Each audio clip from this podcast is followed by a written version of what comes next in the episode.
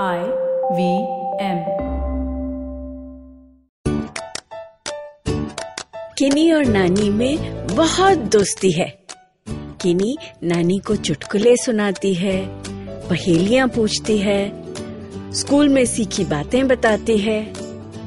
और नानी? नानी किनी को बहुत सारी कहानियाँ सुनाती हैं।